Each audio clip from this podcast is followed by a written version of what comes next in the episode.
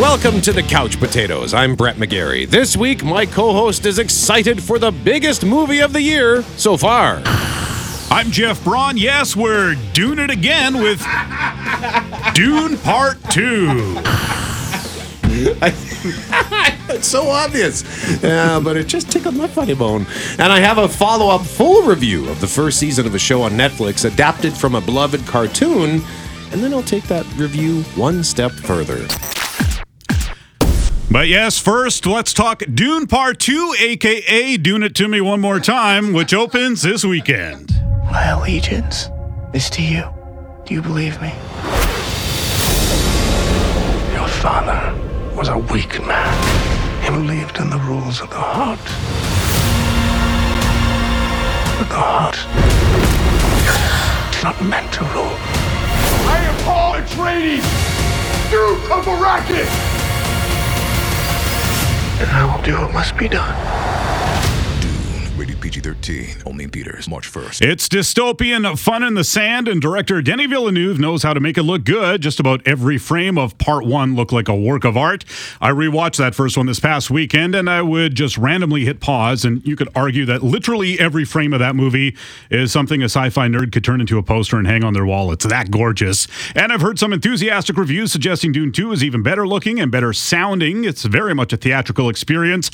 I almost never shell out for the big, big screens, but I did buy the expensive $20 ticket for this one, and I'm looking forward to it this weekend. Dune stars Timothée Chalamet as Paul Atreides. They are a powerful family and have been given the honor by the Emperor to rule the spice heavy world of Arrakis, taking over from the Harkonnens, an ugly, mean bunch of people who are not too impressed to have their lucrative spice harvesting operation taken away from them. Anyways, the plot is a lot with these movies. There's a group of desert dwellers, there's other factions, witches, etc. I didn't fully comprehend it the first time I watched that first one, and unlike say Tenet, that didn't really stop me from enjoying it. I thought Villeneuve was very good at guiding the audience through the plot, even though it's clearly not his primary interest with Dune. The visuals and the sound are, and again, the big screen makes a big difference. Now, that first movie from 2021 was never billed in its advertising as part one, so that was a surprise when it came up on the screen. And sure enough, the ending kind of sucked because there was no real ending because it was only part one. Part two will be different. Uh, while Villeneuve wants to make a third one, apparently there is a complete story told here with one and two. And I searched up the book series from the 60s. Dune the book is 900 pages, which is why it's taking two movies to make it.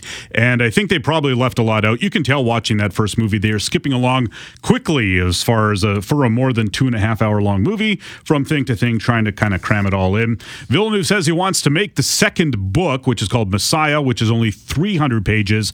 So he could do that in a single third movie. But any other sequel will, I'm sure, largely depend on how Dune Part 2 does. And of course, that opens this weekend, Brett. I know you didn't, weren't huge on the first one, so you're not going to see this one. Well, I might have to go see this one because the first one came out and had uh, enthusiastic reviews from critics 83% from the critics, 90% from the audience. You went to see it Loved it. pretty much right away, right? Like, Opening, I went. I saw it a couple times in theaters, and I think I named it. It was number one on my top movies of the year list. Okay. So I never went to see that first Dune on the big screen, and it wasn't because I didn't want to see it, especially after you raved about it. And, and when I even seeing the trailer on the big screen, I thought that looks cool. That looks like something I need to get around to seeing on a big screen. I just never did. Yeah. And uh, I then it uh, came home. You lent me the Blu-ray. I never actually got around to watching it, and it was on Crave for a time. And I only finally ended up watching it because it, it ended up on Netflix. So I had it on my list on Netflix, and then I got this little reminder nudge. Hey, this is leaving on December 10th. I think was the date, and it was like December 6th. So I thought, watch it. I better I better get to this now. Otherwise, I'll have to because you can still rent it, but it, it's not available on any streaming platform. And you suspect maybe that's because they re-released it temporarily, right? Yeah, the Dune Part One. I don't know if everywhere, but in I was on social media. I saw from people in the U.S. Anyways, it was on IMAX screens last week or the week before for a week or two. So Okay. sometimes like they did with right before Avatar: The Way of Water came out last year, the Disney took Avatar One off Disney Plus. That's right. and put it back in theaters for a couple of weeks, and it's just uh, hey. These companies, they're doing what they can to drain us of every penny we can. We got Yeah. Well, they have to uh, because they don't. They've got to make all their money on the big screen, right? Because the Blu-ray is essentially dead. Matt Damon. Just sidebar. Matt Damon did an ep. You know that show Hot Ones? Nope. Where celebrities. Oh, the peppers. Yeah, they eat Or hot the wings, wings? and Yeah, stuff yeah. with increasing levels of, of heat. And he went on this little not a rant, but he explained Yeah. like the this is the reason why the way the kind of movies that get made now get made because they need to make all of their money at the theater because the the Blu-ray, the DVD was like the second revenue stream. Right. Where you could make up maybe the money you lost and then some. Like think of Lord of the Rings. Every person who likes that movie owns at least one copy of it. And most of us own two because the theatrical would come out, and then a week before the next movie would come out, the extended version would come out. But in you know their defense, they made those extended versions packages four disc sets worth buying Yeah. like there's more than enough stuff that they put on those things to uh, justify the cost of it but yeah that, i've seen that matt damon thing and he also does a very good job of explaining how uh, this movie made 300 million dollars but the studio doesn't get 300 million dollars because they got to pay for the advertising they got to the theater gets its cut and yeah, Yeah. once everyone gets their cut there's like no money left so Yeah, you, and if your budget is like three hundred million dollars, you have to make a billion, Yeah. just to break even, pretty much. So anyway, with with Dune, I, I never got around to seeing it. Wanted to see it on the big screen, and the fact that I didn't get around to seeing it meant I was suddenly in no rush to watch it. So when I did finally watch it, and I will acknowledge the fact that I didn't see this in a theater. Probably took away from my experience because I didn't have the big screen. I've got a big TV at home, but I don't. It's not a movie screen, and I, I certainly don't have a movie theater stereo. right So, but I was also, and I admitted this when I did finally give my belated review late last year, that uh, even though it's right in the name, Dune, I was bored by the sand. And I don't know if that's because of all of the sand we get in Star Wars. You know, how many times have we gone back to places like Tatooine? But isn't it frustrating? Because for me, it is to hear you say that because Dune the book came before Star Wars, Yeah. and George Lucas is just ripping off Dune with a lot of the Star Wars stuff. You're right. so I mean, what are we supposed to do? You're right. Yeah, that's that's a good point. And And I don't probably the guy that wrote Dune is ripping it off from some medieval folk tale from a thousand years ago on the other side of the planet, right? Like nothing is original, but uh, it's just one of those things. But this one is getting uh, almost unanimously excellent reviews. Denis Villeneuve makes great movies. I did like the first one. I just found myself kind of bored with it by the end because visually it, it wasn't appealing to me. But I'm curious to know what you're going to have to say about Dune Part 2. We'll have that review for you next week. And up next, I got to dive in to the world of Avatar. No, not that Avatar. I'll explain next. You're listening to The Couch Potatoes. I'm Brett. He's Jeff. We are The Couch Potatoes. I wanted to expand on something I touched upon last week because it came out on February 22nd, and I had only I'd seen in sneak peek fashion two of the eight episodes of the first season of this show, which is called Avatar: The Last Airbender. And no, this has nothing to do with the aforementioned James Cameron Avatar movies. This is based on a beloved cartoon that aired on Nickelodeon from 2005 for three seasons through to 2008. And why don't we just sum up what it is with the introduction from the cartoon? Water. Earth. Fire. Ago, the four nations lived together in harmony. Then, everything changed when the Fire Nation attacked. Only the Avatar, master of all four elements, could stop them. But when the world needed him most, he vanished. A hundred years passed, and my brother and I discovered the new Avatar, an airbender named Aang. And although his airbending skills are great, he has a lot to learn before he's ready to save anyone. But I believe Aang can save the world.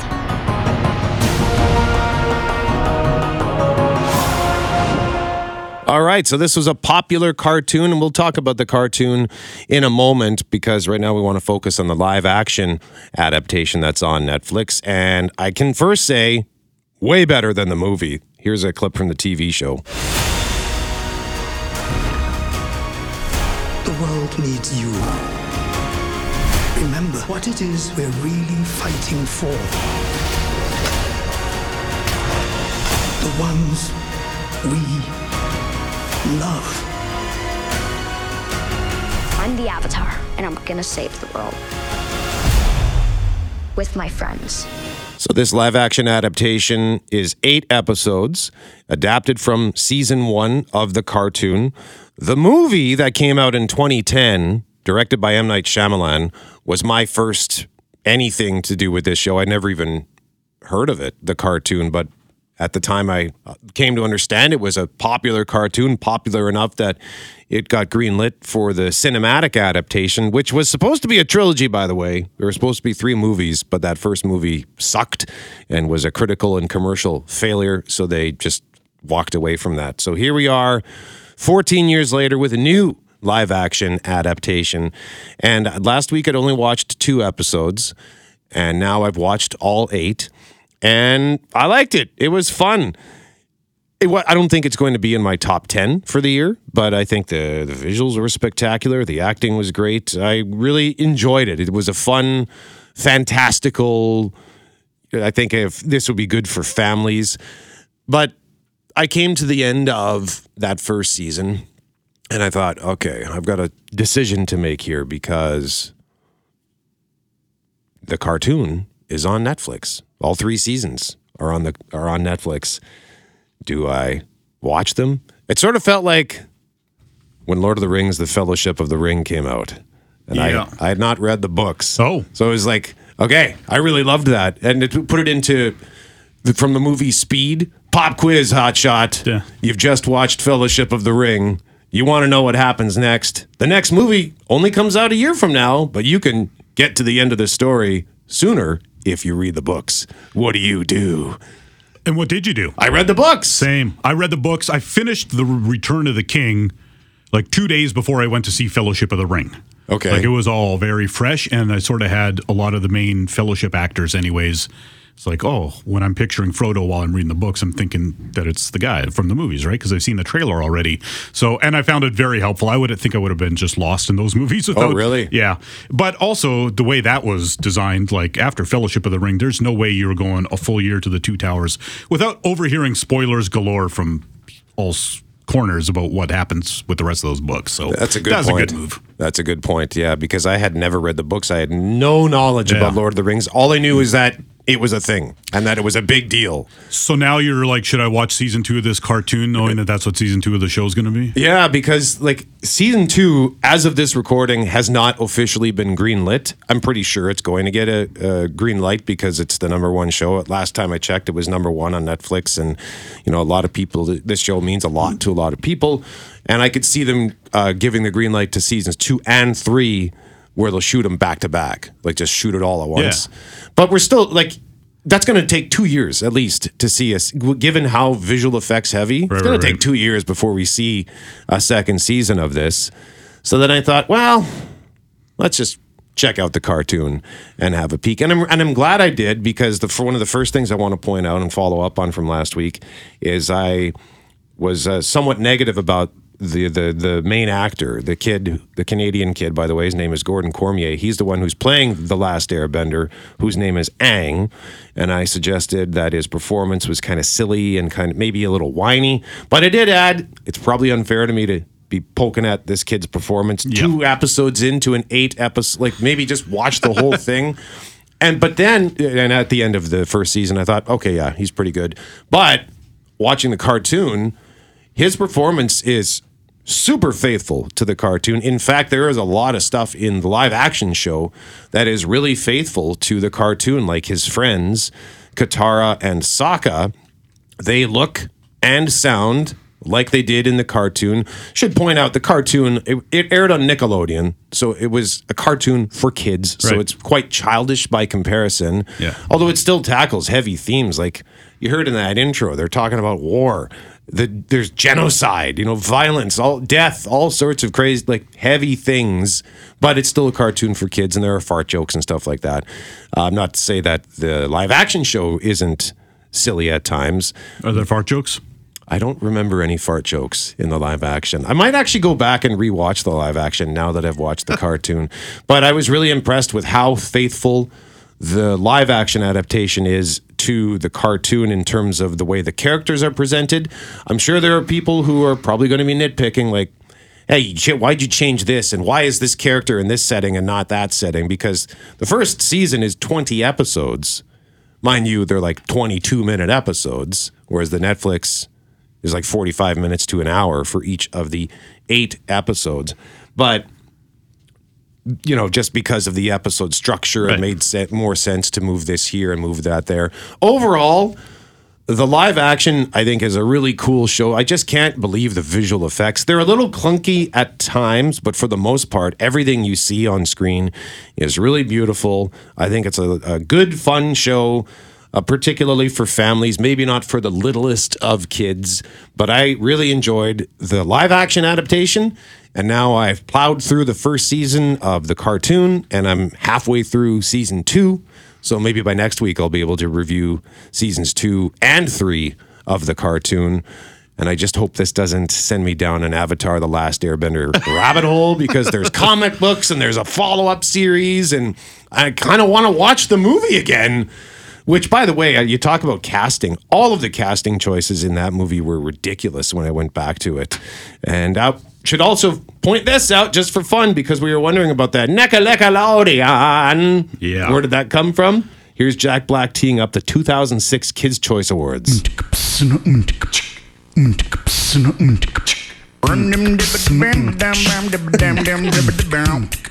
Jack, Jack, Jack, Jack, Jack,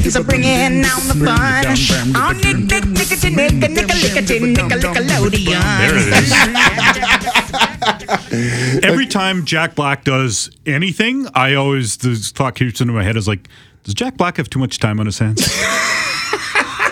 Did you see his backyard videos during the pandemic? Yeah, That guy, holy smokes! some of those were pretty good. Yeah.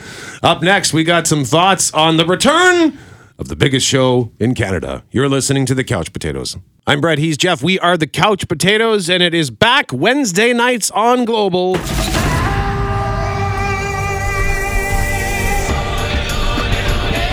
Survivor 46. Now, we teed this up last week.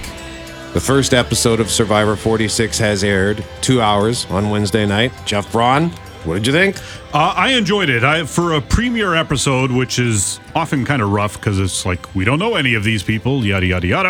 Um, I was pretty much entertained most of the way through.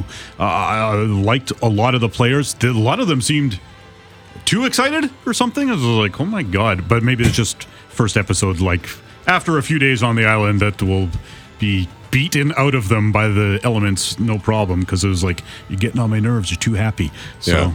but uh, it, it seemed like a, a lot of actually pretty good players this year too. Uh, uh, was it last season or the season before where? They just all felt like like bumps on a log. Is like, what are you people even doing? But so I, I was impressed with it. Uh, that guy Q seems to be on the ball, but he might be again. The, the enthusiasm is going to kill some of these people's gameplay or whatever. Uh, there's a lady named Soda that I can't remember what she looked like, but I was like, I love that name, so I think I might root for Soda. Especially because she's like, my sodar is going off. She's leaning into it. Well, the other guy's name was it was just a Q. I was like, what? Is his name Quincy or something? And he just goes by Q. I don't know because they go by nicknames a lot of the time on there. But no, overall it was fine. The challenges were a little boring, to be honest. Um, I, I was sort of speed watched through the challenges with a little fast forward action. Um, but I, I've got high hopes for the new season. And the there was one guy who was getting on my nerves and he quit. He quit like everything he tried to do he just quit. And they were talking about it. And i was like oh that was pretty entertaining. But he was also kind of irritating. Yeah. And I'll, I'll say this. I, I think that uh, two hours for Survivor for me is too long. Yep. And actually, the next episode is also going to be two hours. They're Really? kicking off the season with two two hour episodes. But then after that, they're going to stick with the 90 minute, so the supersized format that they launched Oh. in the previous season because of the, the writer's strike and the actors' strike. The CBS decided to go 90 minutes for Survivor and 90 minutes for The Amazing Race. So they aired those back to back on Wednesdays. And it worked out fairly well. And even Jeff Probst, he says 90 minutes for him is the sweet spot. Um, but it was interesting this year because they hadn't been officially told that they were doing it. Like with the last season, they were told way ahead of time. Like Before they we're started. doing, yeah, we're doing 90 minutes. They were able to plan it out and produce it and, and make sure that they had all their ducks in a row. Yeah. Whereas this time they didn't know if they were going to end up with 90 minutes, so they were they kind of kept it in the back of their minds. Hmm. And he said like normally you wouldn't be able to like last minute go 90 minutes, Yeah. make it happen. But he said that with this cast, they just apparently the cast gave him so much gold to Oh, work with. right on. So uh, the night I didn't, I didn't care for the like I didn't mind the ninety minute format. I found it. I enjoyed it more with the Amazing Race than I did with Survivor. I think sometimes it worked for me. Sometimes it was too much. But I kind of think sixty minutes is just fine, unless it's a double episode. Like for a two, hour, if you're going to go two hours, make it like a double or triple episode where more than one person's going on. Absolutely, yeah, and uh, I agree with you. The two hours is way too long. Um, uh, you sort of make sense with the premiere just because they have to introduce absolutely everybody, Yeah. but they still didn't do a great job of that. No. there was still like the whatever the tribe was that won immunity. I was just like, well, I don't really know who most of those people still are. Oh, Venus, there's a Canadian girl. I guess I'm rooting for her too, but she seems like you know, with if you've got too big a personality, that can really work against you in Survivor. And it's like, oh, this lady's going to pick a fight and get voted out real quick, kind of a thing. But um, we'll see. Yeah, no, the ninety minutes. Most of the time, it's okay. Sometimes it would feel like filler. But if uh, Probst said they got gold from everybody, hopefully that is true. Yeah. Of course, he's also got to be a salesperson, Yeah. right? He's not going to be like, yeah, the Yeah. cast was kind of boring. Most of these so- episodes are thirty minutes too long. Good luck, everybody. Have fun with that. Maybe take a nap at about the 47 minute mark. Go do your laundry. That's Survivor 46 Wednesday nights on Global. Also, just wanted to give you a couple of sneak peeks on some shows that I'm hoping to have reviews for you for next week because they come out March 6th and March 7th on Netflix, starting with Full Swing Season 2. It's been quite the year in the world of professional golf. Some serious breaking news. The PGA Tour today announced a controversial deal with the headline grabbing LIV Golf. Oh. Like, wait, what? What happened? There has been a lot of controversy and a lot of uncertainty. This year, the players from the LIV Golf Tour go up against the PGA Tour. This sort of changed the dynamic between you guys? A lot of people feel a bit of betrayal. I feel like a sacrificial lamb. Do you feel like you should be compensated for not going to LIV? I. Yeah, pass. Full Swing season one came out last year, and Netflix does a great job with their sports documentaries. Like season six of Drive to Survive. Last time I checked this week, it was number two on the top 10 for TV. So a lot of people like Drive to Survive, and a lot of people uh, ended up, as a result of watching that show, have gone on to watch auto racing. And that show apparently is really good. I'm a golf fan, and I think the things with these shows too is you don't have to know the sport to to enjoy these documentaries. So I was really excited to see what they would do with the golf, and I enjoyed it. But it was good, not great. Like every episode would sort of focus on one particular golfer, and they told interesting stories. But they that whole LIV situation with the LIV tour poaching players from the PGA tour, like that was a huge that was one of the biggest stories in sports, not just in the history of golf, but in sports for the last year and a bit. And they just kind of touched on it with that first season because I guess they already had their map for what they were going to do with the season and then this LIV thing started to happen.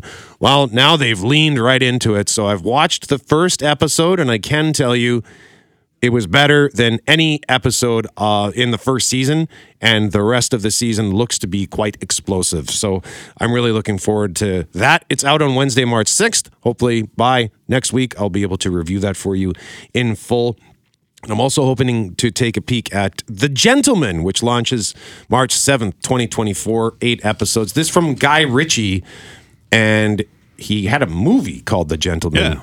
in 2019, right? Yeah, a couple years ago. Yeah. Did you I- see it? I did not see it. Okay, I hear it's quite good, and uh, but it's like you know Britain criminal underground whatever. Uh, apparently, you don't the, the the shows are they're not connected. Like I guess they're set in sort of the same world or whatever. But my understanding is you don't need to have seen the movie to watch the show, and it looks pretty cool. So that's out on the seventh. Full Swing is out on the sixth, and up next, one of the neatest like the, the movie I didn't even know existed And I watched the trailer and I thought, that looks super fun. Jeff's got a review. It just came out last week. We'll tell you about that next. You're listening to the Couch Potatoes. Welcome back to the Couch Potatoes. I'm Jeff. He's Brett, and a Coen brother has a new movie in theaters. I saw Drive Away Dolls this week. We need to drive away. Where do you want to go? Tallahassee?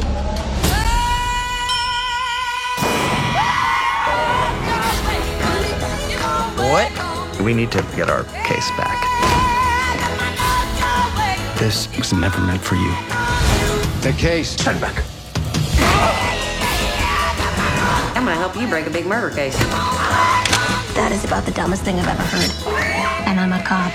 Drive Away Dolls. Rated R. Only theaters. February 23rd. The 84 minute long Drive Away Dolls comes from Ethan Coen of the Coen brothers and his wife Tricia Cooke. It's his first effort without his brother Joel. And a couple years ago, we got Joel's first effort without Ethan, a Macbeth remake starring Denzel Washington.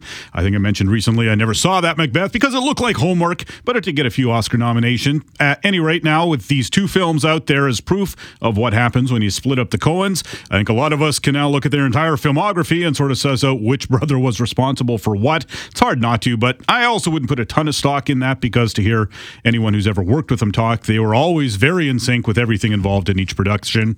But on the surface, it looks like Joel is the serious, arty one and Ethan is the goofy, silly one. Um, because Drive Away Dolls is a very goofy, very silly movie. Of course, his wife co wrote it, so you can't pin it all on him. Nevertheless, what we have here is reminiscent of many Coen screwball comedies like Raising Arizona, Oh Brother, Where Art Thou, Intolerable Cruelty, The Lady Killers, Burn After Reading, and some others. It's about these two young ladies, lesbians as it happens, which I mentioned because the movie focuses on it a lot. They're in Philadelphia. They need to get out of the city, and they decide to take a trip to Tallahassee, Florida. And through a mix up, they end up driving a car that has something in the trunk that belongs to some very bad people, but they don't know it. Honestly, we've, you know, seen this premise before many times in movies and shows. Oblivious heroes transporting a case with something important in it with bad guys on their trail. It's literally the plot of Dumb and Dumber, and it's also the plot of this. Our hero is played by Margaret Qualley, who could be a descendant of George Clooney's character from Oh Brother, Where Art Thou, because she's doing this southern accent through the whole movie, and she's a fast talker. It took my ears actually a while to tune into her frequency, and I, I think I missed quite a bit of her dialogue early on just because she was talking so fast with the Texas accent. And our other hero is played by Geraldine Viswanathan, who was in Blockers and other things I've never seen, so she was new to me.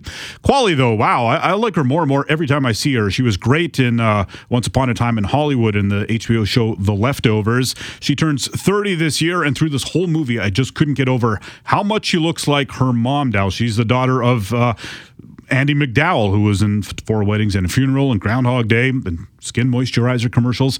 Uh, it just made me feel old, but what can you do? So, Qualley is the outgoing one, Viswanathan is the uptight one, and these movies are designed for characters like those to kind of meet in the middle. While they're on their adventure, which is uh, mostly sex related, there are some very Coheny dumb criminals on their tail. Two goons, played hilariously by Joey Slotnick and CJ Wilson, and their boss is played by Colman Domingo, one of those character actors who makes everything they're in better. There's also Bill Camp, who plays Curly, the guy who runs this drive away business where the girls got their car from, and the mix up begins. There's also a small role for Beanie Feldstein, and even smaller roles for Matt Damon, Pedro, and Pedro Pascal. In the end, while there were a lot of laughs, the story's kind of messy. It doesn't add up to much, but not in the calculated, purposeful way that, say, Burn After Reading or The Big Lebowski don't add up to much. Those are like that by design, and this felt more like they just rushed through it or something. Frankly, what it does, and coming on the heels of the other Coen's Macbeth movie, is make you wish the brothers would get back together because when they're separate, they seem to make movies that are pretty good, but not nearly as good as when they are together. This, though, it was pretty entertaining, and as is the case with all their movies, it's probably going to grow on me more and more every time I see it, but it's not going down as one of their classics. You can wait to catch this one at home, I think, too, even if you're a Coen fan and you like weird movies and short movies. I still can't believe it was only 84 minutes long. Um, when we were walking out of the theater, my girlfriend announced that it was at the bottom quarter of all movies she's ever seen. So it's definitely not for everyone. It's a weird one. Uh, there's a lot of sex, a lot of swearing, a lot of violence. Three couch cushions out of five for Drive Away Dolls. 84 minutes. Isn't that wild? Yeah. Right before the movie started, I usually go to the, rush to the bathroom when the trailers are about to start. And my girlfriend's like, "Aren't you going to the bathroom?" I was like, "It's not even ninety minutes. I know I can make it through this one." Did you? I did. Good for you, Jeff Braun. Yay! I felt great. Dune Part Two. I don't know how long it is. I'm assuming it's two and a half hours. I won't make it through that one. All right. I wish you Godspeed on Yeah. your journey. Uh, now, what you got for us to wrap up? A fantastic cop show on Crave returned for its second season a couple of weeks ago. It's called Tokyo Vice. 状況は変わったチェラ会解散してくんねえかな But we're still a thing, right? Starsky and Hutch? Which of us is Starsky? Tokyo Vice is a drama created by J.T. Rogers, who was mostly a playwright until he took this on. One of the producers and the director of the first episode was one of my favorites, Michael Mann, who was the creator of Miami Vice. But the word Vice is about the only thing the two shows have in common. Season one came out two years ago. It had eight episodes. This season has 10 episodes, um, five of which are out now. I've watched the first four. Tokyo Vice stars Ansel Elgort from West Side Story as a young man who becomes a cub reporter for the biggest newspaper in Tokyo, and Ken Watanabe as a longtime detective in Tokyo, and how they're both investigating the Yakuza, which is the mafia, coming at it from different angles at first, uh, but joining forces as season one went along. And season two is a continuation of that, obviously. Should point out the show is in a mixture of English and Japanese language wise, so there are subtitles for like half of the show, maybe even more than half. There have been a lot of journalism and cop shows and movies over the years, and one of the things that helps this stand out is that it's set in Tokyo in 1999. So cell phones are around, but you can't just Google every little thing that pops into your head, which is good as it's a journalism and a cop show, and these guys are investigating stuff.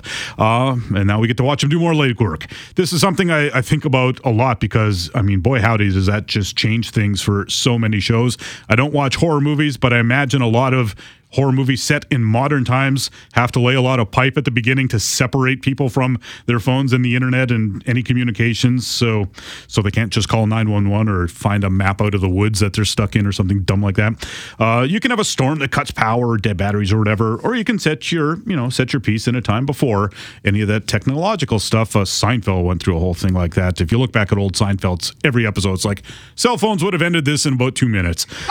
At any rate, for Tokyo Vice, cell phones, yes. Internet on the phones, no. The first season had a lot of setup to get through, obviously with our leads, but all the more minor characters as well. Just building the whole world. There's a guy, Sato. He's a young up and comer in the main Yakuza gang that we're following, and Samantha, the nightclub worker and now owner, who has connections to the good guys and the bad guys. So, right out of the gate, season two is kind of just into the thick of it as the setup is already done. So, it definitely feels like it's moving faster.